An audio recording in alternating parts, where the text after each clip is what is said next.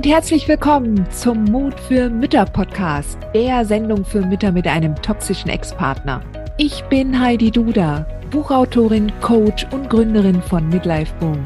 Ich zeige dir Wege auf, wie du dem Gefühl der Hilflosigkeit im Alltag oder auch im Familiengericht Lebewohl sagen kannst und endlich wieder in deine Stärke kommst, damit du zum Leuchtturm für dein Kind wirst.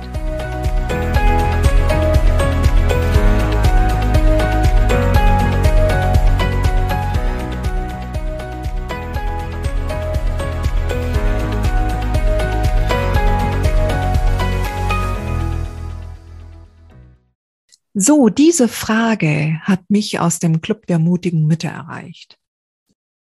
Was mache ich, wenn mein Kind immer latent aggressiv mir gegenüber ist, weil der Vater manipuliert? Zum Beispiel, was sehr oft kommt, es ist die Schuld deiner Mutter, dass wir keine Familie mehr sind. Ich will ja noch.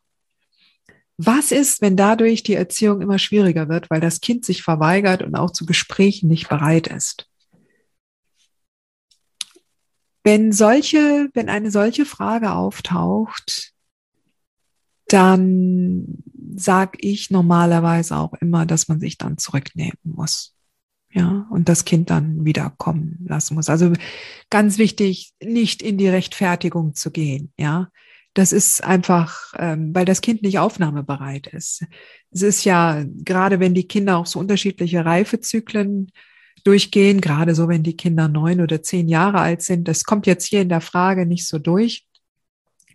Aber ähm, sehr häufig ist das dann so, dass sie dann ähm, einerseits glauben, dass sie jetzt mehr und mehr verstehen und auch wenn der Papa das so sagt und sie sind so voll im Loyalitätskonflikt und das ist natürlich keine Frage, dass so eine Manipulation vollkommen ja dem Kindeswohl abträglich ist, ja, dass das eine Sauerei ist, wenn ein Vater da dem, dem Kind solche Sachen erzählt, weil es sollte immer das Ziel sein, dass die Beziehung des Kindes zum jeweils anderen Elternteil vollkommen in Ordnung ist. Dass es okay ist, dass das Kind eine schöne Beziehung zum anderen Elternteil hat. Und wir als Mütter müssen da eh wahnsinnig oft darauf achten, ja. Und wir tun das auch so, ja. Jedenfalls ist das meine Erfahrung mit den Müttern, mit denen ich bislang gearbeitet habe, dass die meisten wirklich sehr darauf achten, nicht schlecht über den Vater zu reden. Ja. So.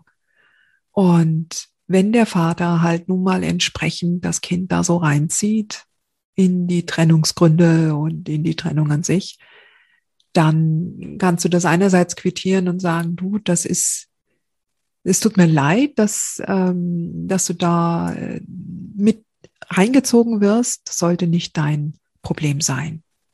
Das ist ein Thema zwischen mir und deinem Vater und äh, darum brauchst du dir keine Sorgen zu machen. Und in dem Fall, wenn halt das Kind dann so aggressiv agiert, aber keine Fragen stellt. Also das ist immer so der, der wichtige Punkt, ja. Solange keine Fragen gestellt werden, würde ich mich tatsächlich immer zurücknehmen und einfach ruhig bleiben. Ja. Und, und wenn die Antennen nicht ausgerichtet sind auf Empfang von deinem Kind, dann kannst du funken oder erzählen, was du willst. Dann kommt es eh nicht an. Die Antennen sind dann eher auf Empfang gestellt, wenn dann die Fragen kommen. Und wenn die Fragen dann kommen und, und damit man nicht in die Rechtfertigung kommt, wäre es immer besser, wenn man dann sagt, okay, sag mal, glaubst du das wirklich? Und dann einfach mal sacken lässt. Ja, gerade wenn der Ex eine Lüge erzählt hat. Ja. Und ansonsten sagt, es tut mir leid, aber das ist tatsächlich ein Thema zwischen mir und deinem Vater. Und das sollte nicht dein Problem sein. Und dann halt tatsächlich intensiv darauf hinarbeiten, dass die Beziehung zwischen euch, also zwischen dir und dem Kind, eine qualitativ gute Beziehung wird. Also, dass du dich darauf konzentrierst. was eure Gemeinsamkeiten sind, was, was ihr gerne zusammen macht. Ja. Und dich dann darauf konzentrierst. Und ähm, es wird immer Menschen geben, die gegen dich sprechen werden. Ja. Und durchaus möglich, dass auch noch andere irgendwas erzählen werden, ja, Omas oder Tanten oder was auch immer. Das hast du alles nicht in der Hand. Und wenn dein Kind meint, den Geschichten der anderen glauben zu müssen, dann ist es eine Entscheidung und dann wird es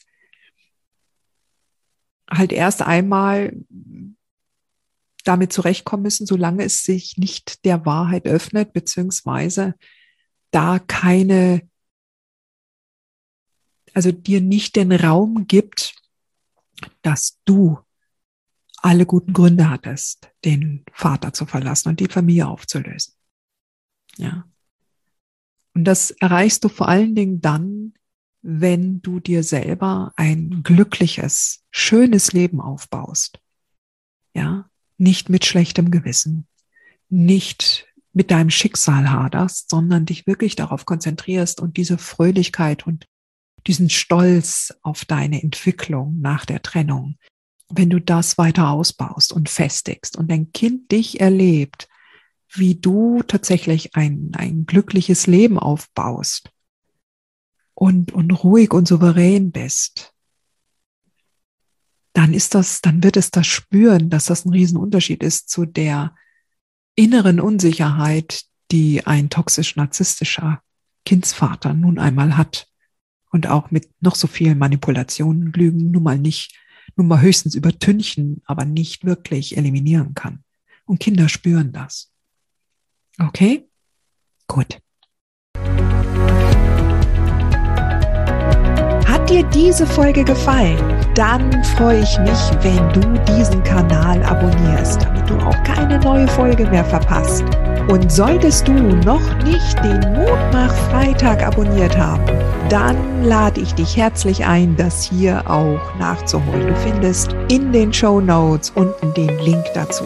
Der Mutmach Freitag ist etwas ganz Besonderes. Jeden Freitag bekommst du dann in deine E-Mail-Inbox eine Information, wenn ich jetzt zum Beispiel einen neuen Blogartikel geschrieben habe oder du erfährst weitere hilfreiche Tipps und Werkzeuge, die das Wochenende für dich einläuten. Ich freue mich, wenn du mitmachst und wünsche dir noch einen wunderschönen Tag.